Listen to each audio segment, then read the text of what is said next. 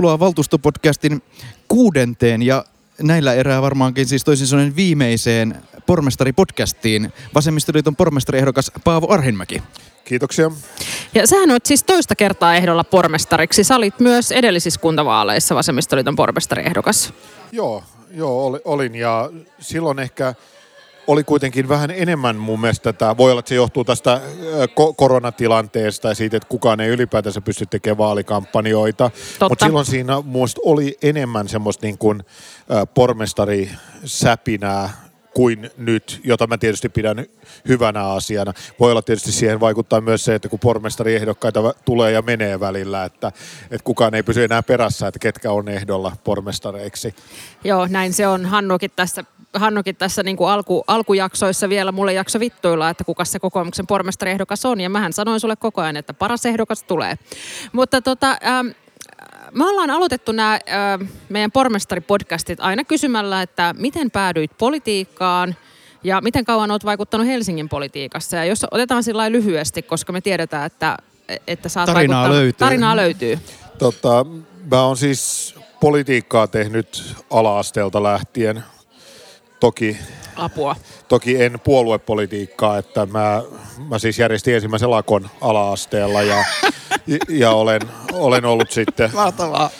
niin kuin var, varrigaadeilla a, a, aina, ja tietenkin sitten siitä... Pakko heittää tässä siis se, että meillä oli Sakari Rokkanen, eli vasemmistoliit, äh, siis kokoomuksen ryhmyri Vantaalta vieraana, ja hän oli myös aloittanut ala-asteella äh, tämän, mutta hän oli aloittanut sen vaatimalla koululaisille oikeutta perustaa kioski, jossa myydä jäätelöä ja tavallaan kokoomuslainen vaatii tämmöisen markkinatalousratkaisun ja sinä olet järjestänyt lakon. Kyllä tämä niinku merkit va- olivat näkyvissä. Va- vaadittiin siis, me, me kieltäydyttiin poistumasta koulun ruokalasta, hakattiin lusikoilla lautasten pohjia ja vaadittiin safkaa, kun se loppu kesken, että se on niinku täysin päinvastainen kuin tämä, tämä näin. Mutta sen jälkeen mä olin niinku siis niin kuin hyvässä ja pahassa. Mä olin organisoimassa kaikki mahdolliset asiat, mitä oppilaat teki. Oli ne sitten niin kuin liikuntapäiviä tai oli kioskitoiminta. Mä oon myös sitä kyllä organisoinut. Aivan ja pienyrittäjyys kuitenkin on ohjelmatasolla ke- ke- ainakin. Keräsin käytännössä a- aika pitkälle meidän siis abirekkoja, julisteisiin ja muihin varat sillä, että mä kävin ostamassa alennusmyynneistä milloin mitäkin, jota sitten myytiin koulun kioskissa ja niin edelleen. Mutta et, et, tavallaan tämä on se mun tau, tausta, mutta en mä sitä ajatellut ikinä poliittisena puhumattakaan puoluepoliittisesta. Puoluepolitiikkaan mä lähdin mukaan vuoden 1996 kuntavaaleissa 19-vuotiaana paikallisen Pasilan vasemmistoliiton osasto pyysi ehdolle, muisti mut koulusta sen vasemmistohenkisenä tyyppinä ja, ja sen jälkeen mä itse asiassa mä sain meidän nuorista kaikkein eniten ääniä, 249 olin hyvin pettynyt äänimäärään, ei ollut mitään käsitystä mitä voi saada mutta äh, näin jälkikäteen ymmärtää, että miten paljon se on täysin tuntemattomalle, missään ikinä mukana olleelle pitkätukkaselle fudisjäbälle. Eli mä oon nyt ollut sitten noin 20 vuotta valtuustossa. Aivan. Ja tota, mun täytyy vielä kertoa näistä sun ensimmäisistä vaaleista semmoinen tarina, kun mehän ollaan siis perhetuttuja. Niin sun isä lähetti meille silloin 96 semmoisen kirjeen, että Paavo on ehdolla valtuustoon. Eihän se sinne valtuustoon pääse, mutta olisi hyvä, että saisi niin paljon ääniä, että saisi jonkun hyvän lautakuntapaikan. Ja se, niinhän sulle sitten kävi. Se, siinä on itse asiassa ihan mielenkiintoinen tarina taustalla, koska enhän mä 19-vuotiaana kauhean paljon ymmärtänyt. Muistan katsoneeni, että mikä oli edellisissä kuntavaaleissa äänimäärä, jolla oli päässyt valtuustoon. Muistaakseni jollain vähän reilu 400 oli päässyt vihreiden listoilta. En mä ymmärtänyt, että eri listoilla on ihan eri äänimäärät, joita tarvitaan. Ja sitten mulla oli myöskin täysin hämärää tämmöiset lautakunnat. Ja sitten oli vaan niin, että Harjutorin saunalla, meillä oli semmoinen puolueosasto kuin Harjutorin saunaseura, johon kuuluu kaikki Helsingin ehkä maksimissaan 15 nuorta vasemmistoliiton jäsentä. Että niin kuin miten niin kuin tavallaan, että siihen aikaan oli niin vähän niitä, niin sie, siellä vaan päätettiin, että se, sille, joka sai eniten nuorista ääniä, niin vaaditaan kovaa paikkaa. Ne oli alkanut vaatia mulle kaupunginhallitukseen paikkaa. ja ja tota, sitten, sitten niin kuin kompromissina annettiin tämä opetuslautakunta, ja mä olin niin kuin silleen, että tämähän on mahtavaa. Ja sitten mulle tuli vielä, ja edesmennyt Outi Ojala oli erityisesti vastustanut sitä, että eihän semmoista jollekin nuorelle pojalle voi antaa, että et, mitä, mitä se osaa ja tietää mistään. Ehkä Outi Ojala oli sinänsä ihan oikeassa. No eikä ollut. Se on ihan hyvä vaan, että kaikenikäiset pääsee hyvin paikkoihin. Hei, ja nyt tähän alkuun vielä ennen kuin Hannu rupeaa tenttaamaan kovemmin, niin ähm, kerro vielä, että mikä sun mielestä äh, Helsingissä on tällä hetkellä erityisen hyvin? Ja erityisesti tavallaan kuin kaupungin toimesta. Että mikä, mit, mitä Helsingin kaupunki tekee erityisen hyvin? Valtuustohan on sellainen suuri itkumuuri usein, että siellä muistetaan kaikki huono. No siis, jos ajattelee sitä 20 vuotta, kun mä ollut valtuustossa, niin onhan Helsinki paljon kansainvälisempi, paljon värikkäämpi, paljon iloisempi, paljon toimivampi kuin 20 vuotta sitten. Et, et oikeastaan mä heräsin mun 40-vuotis syntymäpäiville, jossa niistäkin on jo ne, yli neljä vuotta aikaa, niin yhtäkkiä yksi mun kaveri vaan sanoi, että muistatteko te minkälainen tämä oli silloin 90-luvun lopussa? Että aika paljon, paljon tämä on niinku muuttunut ja aika paljon Paavo on saanut muutettua tavallaan tätä kaupunkia siinä aikana pienillä jutuilla ja, ja kyllä tämä niinku mun mielestä niinku kaikella tavalla on parempi. Mutta se on niin kuin isoin muutos ehkä, jonka havaitsee, on se, että tämän 20 vuoden aikana mä tajusin sen viime kesänä, kun mä kävin Tampereella ja sitten siellä oli sellaisia, niin kuin, vähän sellaisia jättömaita tai sellaisia vähän niin kuin tyhjiä tontteja, niin mä tajusin, että tällaisia oli Helsingissä vielä 20-30 vuotta sitten. Ja nyt ne joka ikinä on rakennettu täyteen tavallaan, että meillä ei ole semmoista tyhjää, että kaikki junaradan varret ja muut on aivan täynnä, jotka oli ennen, siellä oli kaikki jotain kummallisia sivuraiteita ja peltihalleja ja muita. Minkä sä ajattelet sitten, kun tuossa kaveri oli sanonut, että kyllä se Paavo on saanut täällä paljon muutettua, niin mikä on siis se sellainen hissipuhe, jos sulta kysytään, että mitä juuri sinä, Paavo Arhinmäki, olet valtuustotyölläsi, mikä on se pikkujuttu, jonka sä kerrot, että mä olin siinä päättämässä just tästä ja mä olin ratkaisemaan? No, no siis mun aloitteiden pohjaltahan on tullut todella paljon siis oikeasti konkreettisia asioita. Ehkä se kaikkein niin kuin mielettömin ja absurdein on se, että on tullut 14 000 jääkaappia Helsingin kaupungin vuokra-asuntoihin. Eli What? Kävi ilmi... Kieltämättä absurdia. niin, mulle, soitti nuori kundi ja sanoi, että hän on muuttanut Helsingin kaupungin vuokra-asuntoa ja täällä ei ole jääkaappia. Mä ajattelin, että siinä on joku niin kuin virhe tai joku, tota noin, hän on ymmärtänyt väärin ja mä niin kuin monen kertaan varmistin niin, että siis oletko aivan varma, että sä oot Helsingin kaupungin vuokra-asuntoa. Mä aloin sitten selvittää tätä, että mä ajattelin, että siinä on niin kuin joku moga.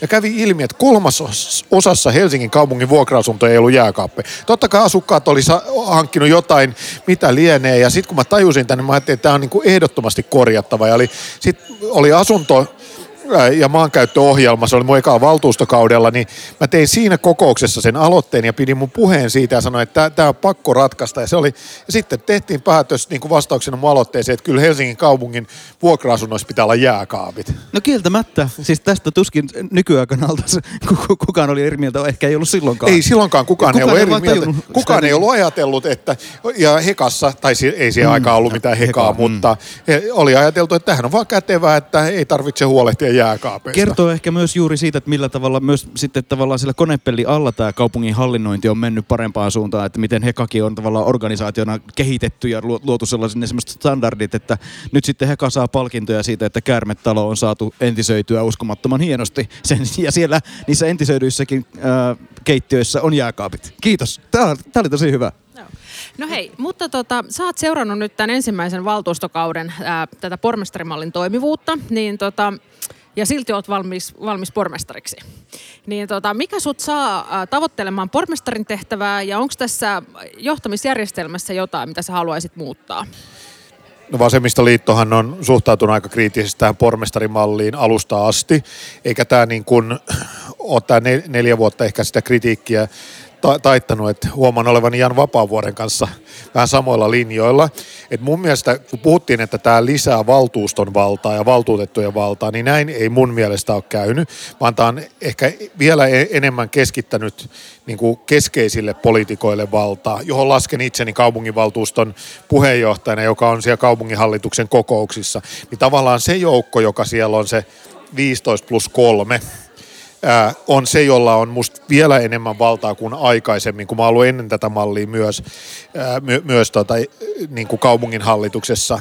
Ja ja se, se, mikä tässä on myös toinen musta ongelmallinen, on apulaispormestareiden. Pormestarilla on aika selkeä ja vähän liiankin vahva rooli. Apulaispormestareiden rooli on tosi häilyvä. Että tavallaan ne eivät ole niin kuin samalla tavalla kuin ministerit ministeriöissä, jotka on sitten se ylinpäättäjä, vaan ne ovat sitten loppujen lopuksi vain lautakuntien vain lainausmerkeissä lautakuntien puheenjohtajia, että niillä ei ole tavallaan siihen niin kuin omaan ministeriöön toimialaansa sellaista niin kuin valtaa, vaan se on toimialajohtajilla. Ja tämä mun mielestä on vähän niin kuin sekava kuvio ja myös apulaispormestarit joutuu paljon niin kuin tavallaan selittämään ja vastaamaan asioista, joista he eivät ole itse asiassa voineet päättää tai eivät ole suoraan vastuussa. Se on juuri näin, ja tästähän mä oon ollut varmaankin, mä itse ollut aika pitkälti samoilla linjoilla kuin sä, että, että, että Laura on ollut ehkä tyytyväisempi tähän norm, nykyiseen malliin, mistä hän mahtaa johtuakaan, mutta tota, on, onko tämä nyt sitten sellaista, mitä, mitä todennäköisesti syksyn strategianeuvotteluissa vasemmistoliitto sitten tulee hakemaan, että tätä mallia sitten jollain tavalla selkeytetään? No, strategianeuvottelussa ehkä meidän tavoitteet liittyy enemmän tuottotavoitteisiin ja, ja tä, tämmöisiin, niin kuin, että miten Helsinki tuottaa palveluita ja niin edelleen.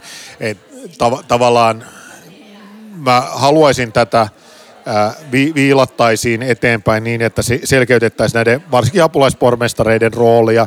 Ja toisaalta sitten sit haluaisin myös se, että et, et vaikka meillä ehkä vaalien jälkeen onkin paikka pormestaristossa ainakin tämän hetkisten niin kuin mielipidemittausten mukaan, niin siitä huolimatta me ollaan koettu niin, että kun oikeastaan kaupunginhallituksessa on ne, kaksi suurta, kaksi keskisuurta puoluetta, mä oon samankokoiset kuin demarit, niin tavallaan se, että meillä me tehdään tosissaan ja kokopäiväisesti tavallaan kuntapolitiikkaa, niin me ollaan hirveän ulkona siitä verrattuna niihin, jotka on koko ajan kaupungin talolla. Että se on synnyttänyt myös niin kuin kahta kerrosta, että pitäisi miettiä, että miten se joukko, joka siellä kaupunginhallituksessa on, niin kaupunginhallituksen kokouksissa, niin vasemmistoliiton edustajat pitää käyttää varmaan reilusti yli puolet ajasta, johtuen se, että me ollaan käyty ne läpi ja meillä on niin paljon kysymyksiä, ja kun me ei olla siellä mukana tavallaan niin kuin käymässä niitä etukäteen läpi, että sen miettiminen, että miten saadaan ne muut kaupunginhallituspuolueet, kaikki valtuustopuolueita, kun montako niitä tällä hetkellä on, 11 vai 12 vai, Tosiaan, joo, niin, niin, on hankala tietenkään sitouttaa, mutta ne, jotka ainakin kaupunginhallitukset pitäisi pystyä paremmin saada mukaan. Onko sulla sitten jotain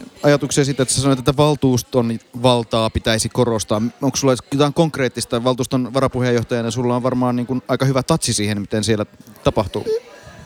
Jo, jollain tavalla niin kun, se, mikä on kaikkein vähiten Helsingin kaupungissa ehkä muuttunut tämän 20 vuoden aikana, minkä mä olen valtuustossa, niin valtuuston kokoukset. Ne niin kuin toistaa tavallaan niin kuin samaa, sa, samaa rytmiä. Ja, ja mä, puheenvuorotkin voisi usein kopioida edellisiltä vuosilta. Joo, joo ky, ky, kyllä. Et, minähän en koskaan käytä yhtään samansuuntaista puheenvuoroa, mutta, mutta, mutta siis mä, mä toivoisin, että se valtuusto niin kuin voisi viedä enemmän – musta eduskunnassa nämä debatit on toimivampia, että tavallaan se on siinä niin kuin rajattuja aikoja, debatteja ää, e, enemmän niin kuin asioiden alkuun, että se niin kuin rytmitys, jossa pidetään, jokainen pitää vuoron perään pitkiä puheenvuoroja, no nyt ne on aika lyhyitä, kun on korona, mutta siitä, että ne niin kuin, me ei keskustella siellä keskenään, vaan me puhutaan toistemme ohi, niin sen kehittäminen siihen suuntaan, se olisi musta yksi, mutta se, se miten niin kuin valtaa lisätään, se mikä me, meitä on oikeasti huolestuttanut, on se, että kun me tuli nämä toimialalautakunnat, ne on niin valtavan isoja. Että ainakin meidän ryhmässä aidosti on ollut jaksamisongelmia, kun haluaa paneutua ja tekee tosissaan, niin alkaa tulla niin kuin burnouttia, jos sitä pitää tehdä oman työnsä ohella. Niin miten pystyttäisiin kuitenkin niin kuin esimerkiksi jaostoille tuomaan lisää sitä valtaa, jakamaan sitä, että se ei ole kohtuuton ne toimialalautakuntien jäsenten niin kuin pano, työpanos, jota ne joutuu antaa. Joo. Joo, tästä mäkin olen puhunut, että kun on siellä kaupunkiympäristölautakunnassa tosiaan joka viikko yleensä vähintään kolmen tunnin kokouksissa, niin kyllä se vaatii tosi paljon ja, ja vaatii niin kuin koko ryhmältä itse asiassa tosi paljon, että, että pystyy, pystyy ja jaksaa perehtyä, että se vaatii muutakin kuin pelkästään ne kokoukset ja, ja sitä ajattelisin, että sitä varmaan pitää vähän miettiä, että miten se menee.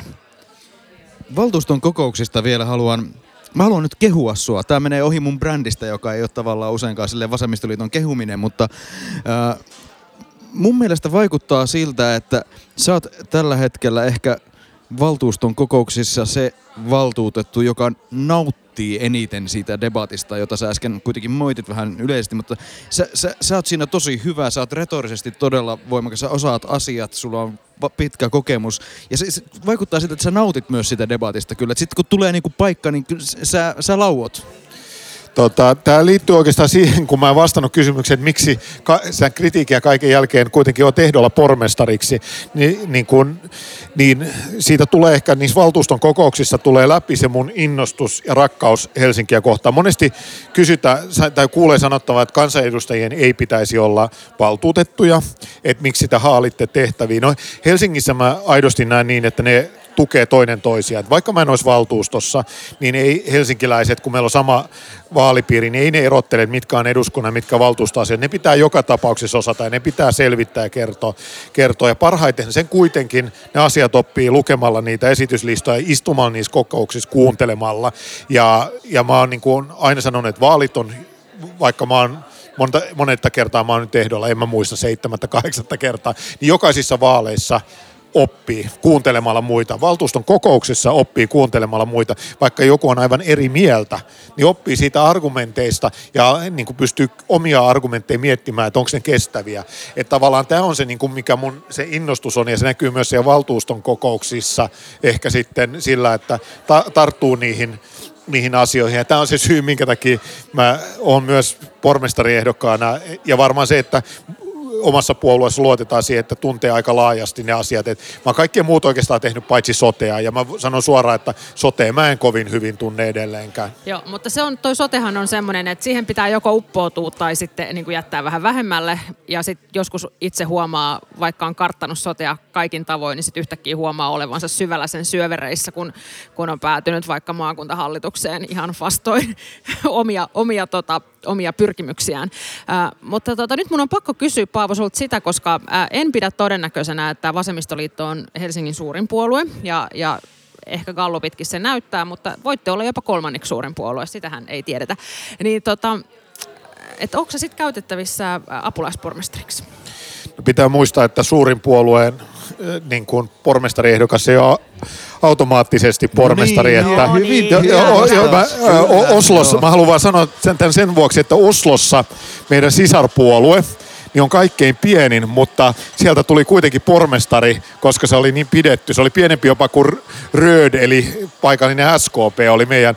Mutta tähän kysymykseen niin siis mä oon miettinyt tätä, ja jos meille tulisi semmoinen apulaispormestarin paikka, joka sopisi niin kuin mun osaamiseen ja profiiliin, niin mä voisin olla kiinnostunut, kiinnostunut siitä, että meillähän se, että on pormestariehdokas, ei tarkoita, että on automaattisesti apulaispormestariehdokas, vaan me, me, meillähän jaetaan paikat niin, että meillä on lähtökohtaisesti yksi paikka per henkilö ja äänimäärien perusteella noin lähtökohtaisesti, että me tehdään niin kuin, että se, joka, joka niin kuin saa eniten ääniä, niin se huutaa ekana ja niin edelleen ja mennään alaspäin. Mutta sitten tässä tullaan siihen, että jos olisi ää, niin kuin va, va, vapaa-aika ja kulttuuri tai koulutus, niin ne on niitä alueita, jo, jo, josta mä on niin kuin, jossa mä oon toiminut Helsingissä, josta mä oon kiinnostunut ja innostunut ja on toiminut ministerinä myös niissä alueissa. Mutta toisaalta, jos olisi vaikkapa sote, niin en varmasti, koska en mä vois olla, tai voisin mä olla so- sote-apulaispormestari, mutta se ei ole ollut koskaan se mun kiinnostuksen, innostuksen ja osaamisen kohde. Mä jo- joutuisin aloittaa aika nollista sen opiskelun. No niin, tästä me saatiin ehkä vähän tämmöinen uutinenkin, Hannu, eikö niin? Mutta tota, mennäänkö sitten ihan faktoihin, ja, ja saatit tuosta kasvatuksen ja koulutuksen, niin mitä, jos sä päätyisit nyt vaikka vetämään sitä kasvatuksen ja koulutuksen lautakuntaa, niin mitä siellä pitäisi muuttaa? No mähän on ollut opetuslautakunnassa kymmenen vuotta yhteensä kahteen otteeseen, et se, mutta se on aika erilainen vira, toimiala kuin se virasto, jo- jossa silloin oltiin. Ää, mun mielestä se, niin kun, se iso kysymys, jota, jota me, me ollaan koko ajan pidetty esillä, on kaksi. Niin kun, tämä luokkakokokysymys on semmoinen, johon me halutaan niin kuin oikeasti pai- paino, painottaa ja pa- panostaa. Ja luokkakokohan ei tarkoita sitä, että vaan että koko ajan on tie, tie, niin kuin, että et pu- pudotetaan muutamalla oppilaalla ja kaikilla tunneilla on ka- ka- vaikkapa 26 ja 24, vaan se tarkoittaa, että on jakotunteja erilaisiin ryhmiin pystytään jakaa. Sitä se tänä päivänä tarkoittaa, se luokkakoko enemmänkin. Se on meille sellainen niin kuin iso painotuksen kysymys. Ja toinen niin kuin sellainen iso painotuskysymys on se, että, että me huolehditaan kaik- siitä, että jokainen peruskoulu, meillä on tosi hyvä peruskoulu, että meillä ei synny sellaista niin kuin e- eriytymistä koulujen kautta, joka on muualla maailmassa näkyy, että ihmiset, asuntojen hinnat nousee siellä, missä on hyvät koulut ja ihmiset valitsee asuinpaikkoja koulun mukaan, niin meidän pitää huolehtia, että meidän jokainen lähikoulu on ää, hyvä, hyvä koulu. Ja tavallaan to, toinen niin kuin tällainen, näitä mitä on sanonut aikaan, niin jo ennen kuin oli valtuutettu, niin tämä positiivinen diskriminaatio, niin sen mä oon tuonut aikoinaan parikymppisenä opetuslautakunnan jäsenenä. Mä bongasin sen EUn valkoinen kirja koulutuksesta jossa opinnoissani ja sitten tuotiin se ensin muistaakseni se oli miljoona markkaa, joka höylättiin muualta pois. Ihan yksimielisesti se otettiin ja miten levinnyt se on niin kuin ei, muillekin toimialoille. Mutta siitä huolehtiminen niissä lähiökouluissa, ne on niin kuin lähiöiden sydämiä Joo, no tästä me ollaan varmaan itse asiassa kaikki aika samaa mieltä, että, että, juuri, juuri tuossa viimeistelin yhtä omaa tekstiä, missä totesin, että jokaisen niin kuin perhe on voitava luottaa siihen, että lähikoulu on hyvä koulu. Ja, ja tota, tätä, tä, tämä ajattelisin, että on varmaan siellä meidän strategiassa kyllä sitten, sitten vahvasti. Äh. Nyt sitten kulttuuri- ja vapaa-aikahan on taas tässä nyt tämän vuoden aikana kokenut aika kovia sekä tämä osa kenttää, jota kaupunki suoraan tukee, että sitten myös tavallaan markkinapohjainen kenttä tässä ulkopuolella. Ja nyt sitten hyvä hallituskin on näköjään sitten ensi vuodelle vielä antamassa siihen vähän lisähaasteita. Mitä, mitä sä näet sillä puolella niin kuin nyt juuri tällä hetkellä, kun koronaa tässä vielä puretaan, että mitä siellä pitäisi tehdä? Niin, hyvä hallitus antaa ihan pirusti lisää rahaa ku, kulttuurille Eipä budjetista. kehyksistä ja siitä, että mikä on kehyksen ei, sisällä ei, ja mikä mut, on Joo, joo, mutta siis se on niinku, siis tavallaan se toin, siis ymmärrän, että se on leikkaus kulttuuri- ja liikunnan näkökulmasta, mutta siis se, se tota, on myös budjetin näkökulmasta niin tullaan laittamaan 250 miljoonaa enemmän rahaa kuin mitä tänä vuonna laitetaan. Se on niin kuin vaan hyvä huomata. Me, meillä on niin kuin, mun mielestä niin kuin oikeastaan kaksi, ka, meillä on jakautunut kahtiin, että meillä on nämä kaupungin ää, niin kuin taide, laitokset ja esimerkiksi Hammin kehittäminen, niin se on tosi kiinnostava, että se, että tennispalatsista haetaan sitä uutta paikkaa. Musta se, se niin kuin Suvilahti on kiinnostava. Mä itse vielä, vielä radikaalimpi ja rohkeampi olisi viedä se kokonaan Itä-Helsinkiin, mutta on se jo edistystä, että mennään itäiseen kantakaupunkiin. Että niin kuin tavallaan huolehtia näistä, sitten sit on, meillä on kaupunginteatteri ja kaupunginorkesteri ja, ja sitten meillä on UMO ja muut, että huolehtii tästä tavallaan niin kuin tästä kentästä. Mutta se, mitä meidän pitäisi pystyä paremmin huomioimaan, on tämä vapaa kenttä. Ja se mun ajattelu on se, että kaupungin pitäisi tarjota paremmin mahdollisuuksia. Esimerkiksi meidän kulttuuri, nämä alueelliset kulttuuritalot, jossa meillä on valotekniikoita, meillä on äänitekniikoita, meillä on saleja ja muuta, niin niiden hintatason, millä niitä tarjotaan, on semmoinen, että niitä aidosti voitaisiin käyttää ja niin kuin mahdollistaa erilaista toimintaa, että tavallaan e, niin kuin suoria tukiakin tärkeämpää on se, että on niitä tiloja, joita käyttää hyväksi, jossa voi toimia ja antaa myös sitä niin kuin teknistä apua. Ja tämän vahvistaminen mun mielestä olisi, niin kuin, ja sama koskee myös itse asiassa meidän niin kuin vaikkapa kaupunginteatteri ja muita, että ni, miten niitä tiloja voitaisiin joustavammin antaa myös vapaan kentän toi, toimijoiden käyttöön. Niin tämän avaaminen musta olisi, ei vain Helsingissä, vaan koko Suomessa ava, avainkysymyksiä. Mm, sehän on toisaalta, se on, se on resurssikysymys, kysymys, joka sitten omalta osaltaan sitten tietysti kaatuu sinne, kaatuu sinne avustus, avustuspuolen kysymyksiin, että sitten jos on riittävästi avustusta, niin sitten on varaa aina myös tilakysymyksiä ratkoa helpommin. Hypätäänkö sitten suoraan kuitenkin tänne kaupunkisuunnittelun puolelle, joka on tässä viime aikoina ollut monellakin tapaa pinnalla. Meillä on ikuisuuskysymyksiä, kuten esimerkiksi kohtuuhintainen asuminen Helsingissä. Kuinka ja monta kertaa eilisessä valtuustossa todettiin se, tämä sanapari kohtuuhintainen siinä asuminen? Mentiin aika varmaan monta. toiselle sadalle, mm. veikkaisin. Ja asuntorakentaminen... Mutta aika hyvin me ollaan saatu lanseerattua tämä termi ja nyt siitä puhuu jo Otto Merikin. Onko sekin niin kuin sun aloitteen pohjalta lähtenyt? Ei, ei, ei, mutta se, se on ollut siis semmoista var, varmaan niin kuin vasemmistoliitolle tyypillistä ää, retoriikkaa, joka nyt niin kuin on... Mutta Mia Haglund itse asiassa eilen valtuustossa referoi sellaista artikkelia, tai mainitsi sellaisen artikkelin, jonka googlasin sitten heti kokouksen aikana ja lukaisin läpi, jossa käsiteltiin sitä, että, että mi, mitä tämä sana sis, niin kuin sisällöllisesti tarkoittaa. Niin mitä, Paavo Arhimäki, sinulle tarkoittaa kohtuuhintainen asuminen?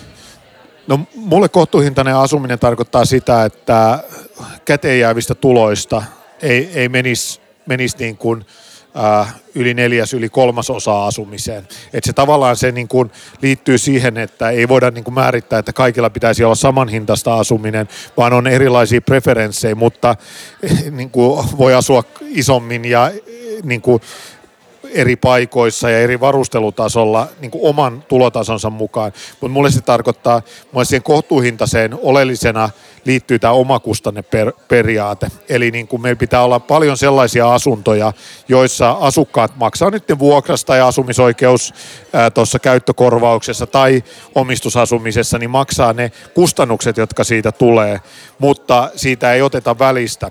Ja mun ajatus on se, että Helsingissä tarvittaisiin esimerkiksi, kun meillä on tavallaan aika jakautunut, että meillä on ne niin kuin aravuokra-asunnot, joissa se vuokra vaihtelee Hekan sivujen mukaan kun kävin katsoa, niin 11 puolesta 13 puoleen noin niin kuin neljöltä, vähän sen riippuen varustelusta ja alueesta. Ja, ja sitten taas vapailla markkinoilla ne on yli 20 euroa neljöltä. Toki siellä on niin kuin, tavallaan niin kuin varustetasoa varmaan ja muuta, joka selittää, mutta, mutta et siinä on niin kuin aika iso väli. Niin pystyttäisiinkö me luomaan asumista, joka ei ole ara-asumista, mutta ei ole myöskään tätä niin kuin kovaa rahaa, vaan sellaista niin kuin omakustanne periaatteella ihan kaikille helsinkiläisille tavallista asumista ää, vuokralla. Ja myös niin kuin omistusasumispuolen hitasjärjestelmä on kritisoitu kovasti ja mustakin siinä on ää, niin kuin pahoja vikoja, siis se, että jälleen vuokraaminen ja, ja se, että tota, niin kuin voi omistaa monta niitä. Mutta musta se ajatus siitä, että meillä on ää, omistusasuntotuotantoa, jossa on ää, määritelty maksimihinnat ja vähimmäistaso, niin sehän on niin kuin loistava asia. Et että mä en ymmärrä sitä kritiikkiä, että kun eihän nämä asunnot ole pois mistään. Että niin kuin vaihtoehto on, että joko tehdään oman kustanneperiaatteella tai ei tehdä, mutta niitä joka tapauksessa rakennetaan sama määrä niitä asuntoja. Tuosta mä oon sikäli eri mieltä, että eikö, eikö kuitenkin sitten taas tarjonta sieltä esimerkiksi rakennusliikkeiden puolelta, että sitten jos, jos ei pystytä rakentamaan ikään, ikään kuin kan, mahdollisimman kannattavia asuntoja, joka on niin sanotusti raha-asuntoja tässä tapauksessa, niin eikö se silloin vähennä sitä tarjonta, rakentamisen tarjontaa, joka silloin vähentää sitä määrää asuntoja, mihin ihmiset voivat muuttaa Helsingissä? Ei, vaan, vaan Helsingin kaupunginhan pitää huolehtia siitä, että niin vuokra-asuntotuotannossa, asumisoikeustuotannossa kuin omistusasuntotuotannossa, niin sitä tulee riittävästi sitä tuotantoa. Että tavallaan me, me, ollaan, me ollaan melkein kaikki perussuomalaisia kai lukuun ottamatta sitouduttu tähän 8000 asuntoa. Niin, näköjään jotkut vihreät kyllä siitä jo eilen irtautu. No, mutta mut niin kuin puolueina. Mm, puolueen, Totta kai meillä on niin kuin jokaisen puolueen sisällä on erilaisia näkemyksiä jokaisesta asiasta, mutta lähestulkoon, mutta et siis tavallaan, että kysymyshän on siitä, että tämä tämän rakentamisen sisään, että mikä osa siitä on omakustanneperusteista ja mikä osa on semmoista, että markkinaperusteista. Ja kun meillä kuitenkin muuttaa koko ajan, meillä on asuntojen tarve koko ajan isompi kuin mikä on, on niin kuin, ää, mitä voidaan tarjota, niin meillä ei synny tavallaan, kun sanotaan, että se oikea hintataso tai vuokrataso määräytyy markkinoilla, niin kun meillä, ei meillä on epätasapainossa olevat markkinat, niin se ei niin kuin synnytä sitä, kun ihmisten on kuitenkin pakko asua. No mikä on se keino, jolla me päästään sinne 8000? Mit, mitkä on ne keinot, joilla me päästään toivottavasti ehkä sen 8000 yläpuolellekin sitten? Mitä, mitkä on ne, on ne vasemmistoliiton lääkkeet siinä? No siis meillähän yleiskaava, joka hyvä, hyväksyttiin, edellinen yleiskaava, niin sehän mahdollistaa aika paljon rakentamista.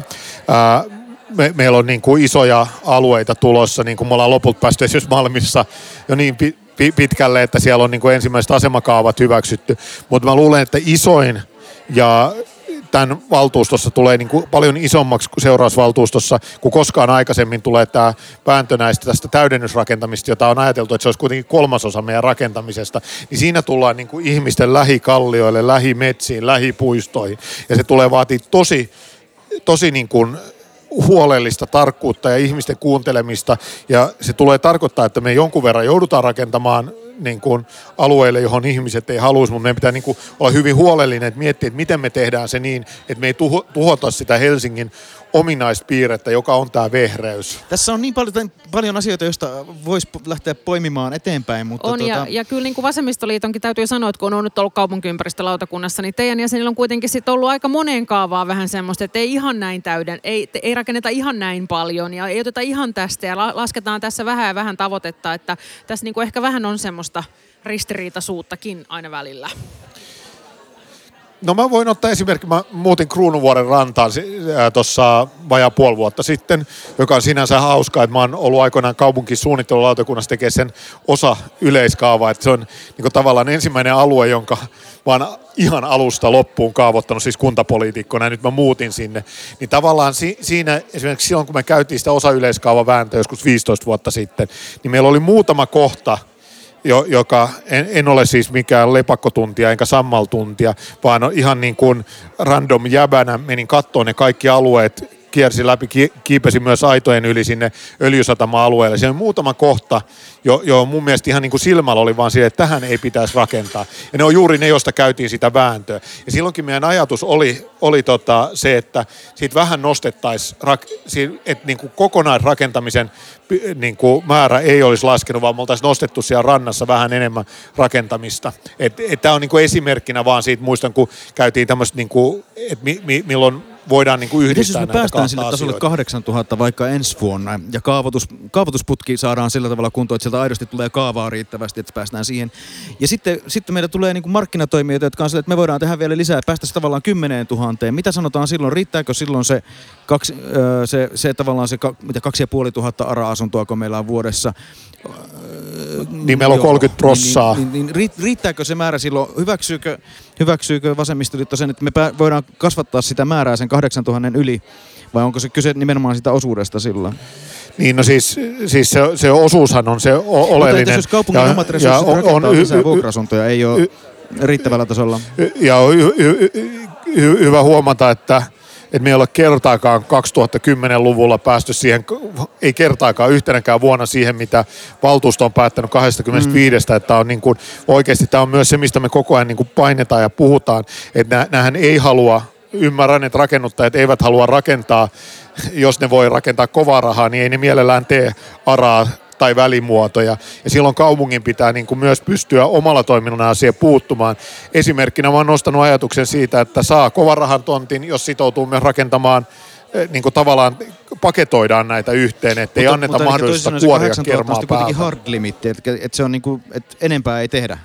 Se on, se on niin kuin se, mikä on meidän tavoite. Mm. Ja nythän me ylitettiin tämä 7000 mm. ää, viime vuonna. Vu, vu, vu, vu, joo, joo, mutta mut tällä tarkoitan sitä, että voidaanhan me joinain vuosina mennä yli, joinain vuosina jäädään alle. Et en mä nyt ajattele näitä että samalla tavalla kuin mä ajattelen näistä ARAN osuuksista tai, tai välimuotojen osuuksista. Et mä ajattelen, että jonain vuonna se voi jäädä alle, mutta sitten se pitäisi niinku keriä kiinni, että jonain vuonna se menee sen yli. Ongelma on se, että me ollaan jääty joka ikinen vuosi sen alle. Tavallaan, että kyllähän meillä tulee erilaisia alueita, johon voidaan rakentaa erilaisia juttuja ja se pitää pystyä huomioida. Siksi me ei, meidän ei pidä vain vuosittain tuijottaa, vaan meidän pitää niin kuin katsoa sitä neljän mm. vuoden kokonaisuutta. Miten sitten, jos meillä on apulaispormestari tai pormestari Arhimäki ja tehdään yhdessä strategia, strategia allekirjoitetaan ja, ja, ja kättä lyödään päälle. Voisi veikata, että, että nyt seuraavallakin kaudella käy niin, että esimerkiksi perussuomalaiset eivät ehkä strategiassakaan ole mukana ja eivät ehkä sitten talousarvioissa ja ohjelmissakaan. Vasemmistoliitto on ollut mukana strategiassa ja AM-ohjelmassa ja nyt tätä viimeistä lukuun ottamatta sitten myös talousarviossa, joka kuitenkin oli mielestäni, voidaan sanoa perustelusta, että se oli strategian mukainen. Miten pormestari Arhimäki tai apulaispormestari Arhimäki, sitoutuuko vasemmistoliitto sitten olemaan strategian mukaisissa talousarvioissa jatkossa? 20 vuotta ollut valtuustossa ja muistaakseni kolme kertaa vasemmistoliitto ei ole ollut mukana budjettisovussa. Ja Onko aina ollut vaalivuosi? Se, 17. Ei, edellisen kerran oli niin, että demarit ei ollut vaalivuonna. M- mutta mutta et, tavallaan jos miettii myös sitä, että miksi me emme olleet mukana viime vuoden tai tämän vuoden budjettisovussa, niin itse asiassa nyt opetuslautakuntahan sitten lopulta totesi, että se mitä, mitä me, me tota, noin, missä me olimme vahvasti eri mieltä, niin me olimme siinä oikeassa. Nyt on se esitys, joka, jolla on kiire myös, että se tulee niin kuin ehtii tuolta läpi kaupunginhallituksessa niin, että se ehtii siellä opetuspuolella vaikuttaa siihen syksyyn, syksyyn. Että sehän oli se isoin kiistakysymys, joka nyt sitten jälkikäteen ratkaistiin ja hyvä niin. Ja mä itse aidosti koen, että sillä oli merkitystä, että me oltiin eri mieltä, me jatkettiin sitä keskustelua. Niin mu- meidän näkemyksen mukaan se budjetti ei ollut tältä osin strategian mukainen. Ja tämähän on siis tavallaan, mä oon nyt hallituspuolueen eduskuntaryhmän puheenjohtaja, niin tiedän aika hyvin sen, että eihän niin kuin kaikki aina sanoo, että joku on hallitusohjelman mukaista, mutta aika usein siitä on aika monen kiista. Ja sama on nähty niin kuin, ei vain vasemmistoliiton osalta, vaan kaikkien kaupunginhallituksessa olevien isojen puolueiden osalta, että, että strategiahan luetaan monella tapaa. Mites, pitääkö Helsingillä olla sitten jonkinnäköinen tuottavuustavoite tulevassakin strategiassa? Pitääkö Helsingin pyst- pystyä tavalla, siellä, pitääkö siellä strategisella tasolla olla jonkinnäköinen tehostamispykälä? Me, me ollaan koko ajan puhuttu siitä, että nyt tämä, tämä on ollut, mentiin parempaan suuntaan nyt tässä strategiassa. Ää, mentiin parempaan suuntaan siltä osin, että se ei ole enää sellainen niin kuin mekaaninen leikkuri samalla lailla kuin ollut aikaisemmin se tuottavuusohjelma. Ja, ja kyllä kyllä itsekin ajattelen niin, että kyllä tuottavuutta pitää niin kuin nostaa, mutta se pitää olla aitoa tuottavuuden nostamista, eikä vain sitä, että niin kuin tavallaan siitä ää, ka- kaupungin rahoitusjohtaja Excelillä laskee niin kuin leikkauslistat, vaan pitää hakea aitoa tuottavuutta. Ja tämä on yksi niistä asioista, joita varmaan tullaan käymään koko seuraavankin strategian yhteydessä. Mä, mä en pidä hyvänä sitä ajatusta, joka on ollut, eikö Turussa ja Tampereella ollut jonkinlaiset niin kuin hallitusohjelmat, niin ei musta sovi ku, kunnalle. Et musta kyllä, Eli pitää saada ottaa irtiottoja tulevaisuudessakin. Mun, mun, mun mielestä, niin siis ei meillä ollut tähänkään asti, siis enkä näe sitä hyvänä jatkossakaan, vaan että et kun, kun oppositio ja hallitus tätä niin kuin asetelmaa ei ole kuntapuolella, niin sehän johtaa siihen, että meillä on välillä kokoomus ja vihreät tekee yhdessä, välillä vihreät, demarit, vasemmistoliitto tekee yhdessä, joskus kokoomus ja demarit tekee yhdessä. Että se niin kuin tavallaan E, niin kuin asiakohtaisesti. Mä oon itse asiassa tavallaan pormestarin asemaa Helsingin kuviossa ikään kuin heikoksi vähemmistöpääministeriksi. Vähem, niin, no, no ei, kun po, po, pormestari on kuitenkin vain kaupunginhallituksen mm. puheenjohtaja, joka edustaa... Jonka pitää jokaiseen y- asiaan tavallaan hakea uusi koalitio. Niin, kyllä. Sitähän kuntapolitiikka aina kyllä. on ollut Joo. ja musta on jatkossakin hyvä olla. Niin, mutta nyt me päästäänkin itse asiassa tästä siihen yhteen isoon kysymykseen, joita te kaksi hallituspuolueen edustajat tietysti teette. Eli siis tämä sote... Ja vastaamme kaikista synneistä. Niin Paavo vastaa enemmän synneistä, koska se on oikeasti sillä synneistä. töissä. Ja siis niin kuin se, mikä tulee liittymään tähän tuottavuuskysymykseen, on se, että alkuviikosta... Öö, Helsingin, Espoon, Vantaan, Tampereen ja Turun kaupunginjohtajat nosti taas esiin sen, että nämä päivitetty rahoitusaskelmat on vielä kammottavampia kaupunkien kannalta. Ja, ja tota, miten sitten Paavo Arhimäen johdolla Helsinki selviää näistä soten aiheuttamista säästöistä vai ryhdytkö sote-kapinakenraaliksi? No ensinnäkin ne laskelmathan vaihtuu aina puolivuosittain sen mukaan, että mikä on on tota- Valitettavasti tota, ne on koko ajan tarkentunut siihen suuntaan, että ei, ei, ne, ne, meni, ne, ne on mennyt jonkun verran kyllä siksakkiin tarkkaan ottaen. Ja kaikkihan lähtee, kaikissa sotelaskelmissa rahahan tulee lisää, ei vähene, mutta suhteessa kasvuun tulee, tulee niin kuin se ei ole yhtä nopea. Sen vuoksi meille vasemmistoliitolle sote, sodessa kynnyskysymys on se, että maakunnat tai hyvinvointialueet, niin kuin niitä nykyään kutsutaan ainakin, niillä pitää olla verotusoikeus, jolloin niillä on aito itsenäisyys ja silloin me pystytään Mutta Helsingissä... Mutta ei ole Hel- siinä Helsi- hallituksen mallissa sitä verotusoikeutta ei, ei, ei se ole. On, se, se, on, se on se tota, meidän vasemmistoliiton kynnyskysymys ja vihreiden ja RKPn on ollut se, että tota, tulee tämä maakuntavero ja kun ollaan saatu tämä Helsingin oma hyvinvointialueen maakunta, niin silloin me itse pystytään verotuksen kautta määrittämään, minkä tasoisia sotepalveluita mutta, me mutta haluamme. on nyt ihan huuhaata, koska sitä ei siinä hallituksen mallissa nyt ole. Ja juuri oli parlamentaarinen ryhmä, joka totesi, että maakuntavero ei tule. Et tarkoittaako tämä nyt sitä, että tämä sote-homma sitten kuitenkin kaatuu? So, sotea ei tule, jos ei tule maakuntaveroa. Me saatiin toinen skuuppi tähän, tähän podcastiin. No ei se kauhean kova skuuppi ole se. Saramo mutta... taisi sanoa tämän joo kanssa jossain, mutta että, no niin. Mut, mutta se... ja, ja tä, tässä on, hallitushan on sopinut, siis se on se, että parla- tämmöinen niin kuin laaja komitea, jossa oli kaiken maailman veronmaksajia, tärryitä ja muuta. Siis se ei ole edes par- parlamentaarinen ryhmä, vaan se oli laajempi komitea, niin suhtautui kriittisesti tähän. Mutta hallitushan on sopinut, että tuodaan myös esitys siitä maakuntaverosta. Mutta palataan vielä tähän Lauran kysymykseen tavallaan sikäli, että jos meillä on pormestari Arhimäki, niin uskaltaako pormestari Arhimäki kritisoida hallitusta, vaikka siellä on, on tovereita ja se on hyvä hallitus? No, jo, jo, jopa, jopa eduskuntaryhmän puheenjohtaja Arhimäki on uskaltanut hallitusta ää, kritisoida, mutta on, on ihan selvää, että et on niinku tavallaan asioita katsotaan myös eri näkökulmista vähän silloin, kun missä roolissa on. Et silloin, kun on eduskuntaryhmän puheenjohtaja, ää, niin silloin pitää tavallaan pyrkiä viemään eteenpäin koko puolueen niin kuin yhteisiä näkemyksiä. Ja, ja silloin, jos sä oot Helsingin pormestari, niin silloin sä katsot eri lailla niin kuin Helsingin näkökulmasta asioita. mun mielestä se on niin kuin aidosti luonnollista ja pitää ottaa se rooli, missä niin kuin asioita tekee. Näinhän se on ja tehtävä, tehtävä usein kouliin sitten myös, että sit siinä kohtaa kun mikki työnnetään eteen, siinä kohtaa kun Helsingille on tulossa vaikka sanotaan 190 miljoonan miinus seuraavalle vuodelle, niin voi olla, että siinä kohtaa sitten Helsingin pormestariksi on se, pormestari on se, edustaa se mitä väriä tahansa, niin saattaa vähän älähtää.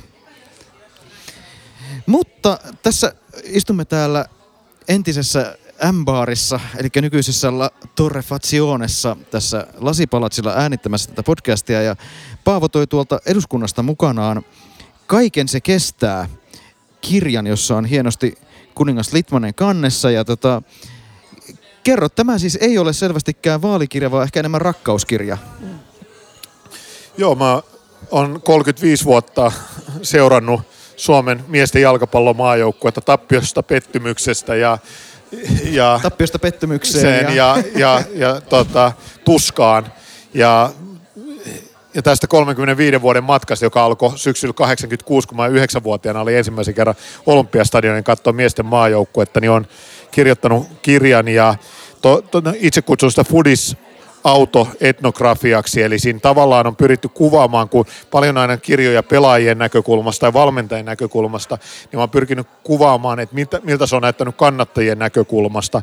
Mutta samalla toi on myös tietokirja, että mä oon niin kuin hyvin huolella pyrkinyt käymään läpi kaikki faktat. Mä oon haastatellut ihmisiä, muistikuvathan muuttuu. Mä oon yrittänyt katsoa vanhoja nauhoja, jota on muuten tosi vaikea löytää vanhoista maaotteluista, vanhoja lehtijuttuja, ja tarkastanut, että ne menee niin kuin kohdalleen, että tos, ja sitten toi on niin kuin tavallaan myös jonkunlainen matkakertomus, veijaritarina, jossa on kaikenlaisia anekdootteja ympäri Eurooppaa, kun on kierretty katsomassa maajoukkuetta, että en missään tapauksessa halua verrata itseäni Nick Hornby, joka on loistava kirjailija, mutta sen Fever Pitch Hornan kattila, kun se on suomeksi, niin siinä on tavalla, tuossa jotain samaa haettu, toki hyvin vaatimattomalla tavalla. Ja tämä siis ei ole vaalikirja. Tämä ei ole selvästikään vaalikirja. Täällä on ihan hirveän, mäkin vaan avasin tämän sattuman varaiselta aukeamalta ja saanko mä lukea vai luotko sä itse? Ö, Ole hyvä vaan. Koskaan ennen en ole ollut todistamassa, miten hiljaa yli 30 000 ihmistä voi olla. Valtava meteli katkesi kuin veitsellä leikaten ja muuttui täydelliseksi hiljaisuudeksi ja tyrmistykseksi. Ihmiset jähmettyivät. Oli kuin aika olisi hidastunut ja sadepisarat kasvaneet entistä suuremmaksi. Sitten kaikki reagoivat, kukin omalla tavallaan. Joku alkoi rikkoa penkkiä, toinen hakata sateenvarjoa rikki ja parhaat kaverit tappelivat keskenään. Minä yritin juosta kentälle. Juoksuradalla järjestyksen valvoja nappasi minut kiinni ja kaaduimme yhdessä tata- tarttanille. Järjestyksen valvoja oli kaverini. Mihin sä olet Paavo menossa? Hän ihmetteli. En tiennyt silloin, enkä tiedä vieläkään. Se oli minun reaktioni järkytykseen. Yrittää juosta jonnekin.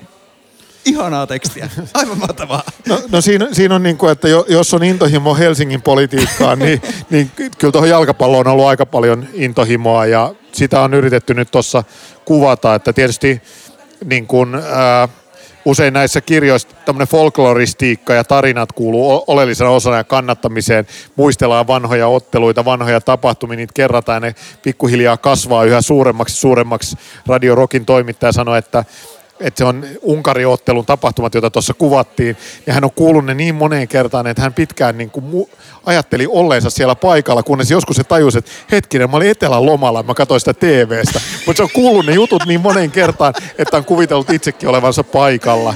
Et, et se on niin kuin myös osa sitä tavallaan tätä, tätä niin kuin tarinan kerronta, tätä traditiota, mitä katsomoissa Ja, on. ja nyt tosiaan sitten, kun niihin kisoihin piti päästä, niin nyt ollaan lähellä sitä, että, että perutaanko ne kisat kokonaan. Ainakin itse jouduin peruuttamaan Pietarin äh, matsilippuni tässä pari Ki- kiso, kisoja ei enää, siis sehän kuvastaa 80 vuotta Suomi miesten maajoukkue karsi arvokisoihin. Ja sitten kun sinne lopulta päästiin, niin kisat siirretään. Ja sitten sit sen jälkeen on epävarmaa, että otetaanko yleisö. Että kisathan pelataan, se on varmaa.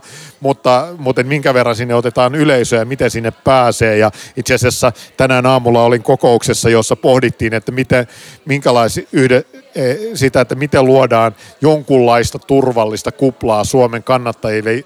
Jokainen tunnistaa ja tunnustaa sen, että suomalaisten pitää päästä Pietariin katsoa niitä pelejä. Nyt mietitään, että mikä on järkevin tapa kuljettaa suomalaiset sinne. Kannattaako niiden tulla pelien välissä takaisin vai olla siellä ja miten esimerkiksi testaukset takaisin tulles tehdään. Et, et, et, kaiken se kestää. Mutta eli tästä päätellään, että kesäkuun lopussa por, äh, apulaispormestari, mahdollinen apulaispormestari Arhimäki löytyy sitten Pietarista. No pormestarithan ää, nimetään vasta elokuun to, toinen pä- päivä tuolla valtuuston kokouksessa, mutta onhan tässä sellainen, että lauantaina 12. päivä Su- Suomen historiallinen avausottelu on Kööpenhaminassa, vaalit on 13. päivä ja kyllä mä toivon siis, mähän en esimerkiksi tiedä, että onko mulla lippuja otteluihin vai ei, koska mulla on liput, mutta ne arvotaan ja esimerkiksi Kööpenhaminaan saa vain kolmasosa lipu, lipu, lipun, että mä toivon, että mä en ole viimeisenä päivänä kampanjoimassa Helsingissä, vaan mä toivon olevani todistamassa 80 vuoden odotuksen jälkeen tai omalta kohdalta 35 vuoden odotuksen jälkeen Kööpenhaminassa, kun se pallo potkastaan liikkeelle. Yes, mutta sovitaanko me, että Paavo suosittelee meidän kuulijoille siis tätä Kaiken se kestää kirjaa vai haluatko suositella jotain muuta kirjaa? Me ollaan kysytty kaikilta, äh, kaikilta tota, jotain kirjasuositusta. No kyllä mä tätä uskallan tietysti, tämä on subjektiivinen näkemys. Mä oon lukenut elämäni aikana aika paljon myös jalkapalloaiheisia kirjoja ja ajattelisin niin, että toi ei ole nyt ihan ainakaan kaikkein huonoimmasta päästä ni, niistä, johtuen siitä, että osa jalkapallokirjoista on kyllä todella huonoja. Mutta niin kun ainakin ulkopuoliset reaktiot ja arviot tähän mennessä on, on ollut siitä mieltä, että toi on sujuva ja hauska ja siinä tavoittaa jotain, jotain sellaista intohimoa, mitä ei ehkä muuten, muuten tunnistaisi, jos ei itse ole kannattaja. No tota, mikä sitten on sun lempipaikka Helsingissä? No Olympiastadion. Niin, kalli, kalli, kalliiksi se tuli. Niin, siis että har, har, ku, ku, ku, ku, kun, tota, kun aina, aina puhutaan siitä, että miten helsinkiläiset kansanedustajat, ministerit e, eivät vedä Helsinkiin päin, että vain maakuntien kansanedustajilla on, on näitä omia siltarumpuja, niin multa löytyy tuosta Töölöön, tuosta toi Oodi ja Olympiastadion, mutta mutta et, äh, tällä hetkellä mun lempipaikka on Kruunuvuori. Ja sieltä, sieltä niin kuin auringon lasku, se on aivan uskomaton, kun se laskee Vironniemen taakse, näkee sen koko Helsingin skyline. Se on jotain niin kuin aivan mieletöntä. Ja se on semmoinen niin kuin salainen paikka, jonka koko ajan huomaa, että entistä useampi ja useampi löytää, että siellä iltasi on koko ajan enemmän ja enemmän väkeä. Se on, se on jotenkin huikea paikka. Hyvä. Hyvä. Tota, kiitos Paavo. Äh, sillä kohtuullista tsemppiä vaaleihin. Joo. Ää, mä unohdin kysyä sen, että mikä erottaa vasemmistoliiton ja vihreät, mutta tota... No ainakin punainen ja vihreä. No, no niin, no se, ehkä se voi olla just näin. Ja tota niin, ää, katsotaan miten vaaleissa käy. Katsotaan miten vaaleissa käy. Sellainen oli viimeinen pormestari haastattelumme. Nyt päästettiin kyllä Paavo todella helpolla. Päästettiin tosi helpolla. Mutta oli jotenkin vähän semmoinen fiilis tänään, että en jaksa nyt ruveta riitelee. Joo, ja ensimmäistä kertaa kahvilassa kolmeen kuukauteen, niin mä olin ihan tämmöisessä niin kuin jotenkin, nyt chillaillaan ja on kivaa fiiliksissä. Niin. Näin se on, mutta, mutta tota niin, kyllä toi musta vähän kuulosti siltä, että hän niin kuin haluaisi apulaispormestariksi. Niin, ja selvästi Helsingin, Helsingin politi- politiikka kiinnostaa. Ja tosiaan, kuten sanoinkin tuossa, niin se jotenkin se tapa, millä hän osallistuu niihin valtuuston debatteihin nimenomaan mm. heittäytyy tavallaan koko ruumiilla niihin vähän ehkä eri tavalla kuin esimerkiksi me. Ää, niin tota, se on, kyllä siitä näkee sen, että hänellä on, on, on selkeästi siihen intohimoa. Näin se on, näin vielä 24 kuntapolitiikkavuoden jälkeenkin. Niin. Hei, mutta tota, aloittakaa vaikka alusta tämä pormestarisarja, jos, jos tota, niin tuntuu, että kuunneltava loppuu. Kyllä, siellä on paljon hyviä hetkiä. Moikka! Moikka!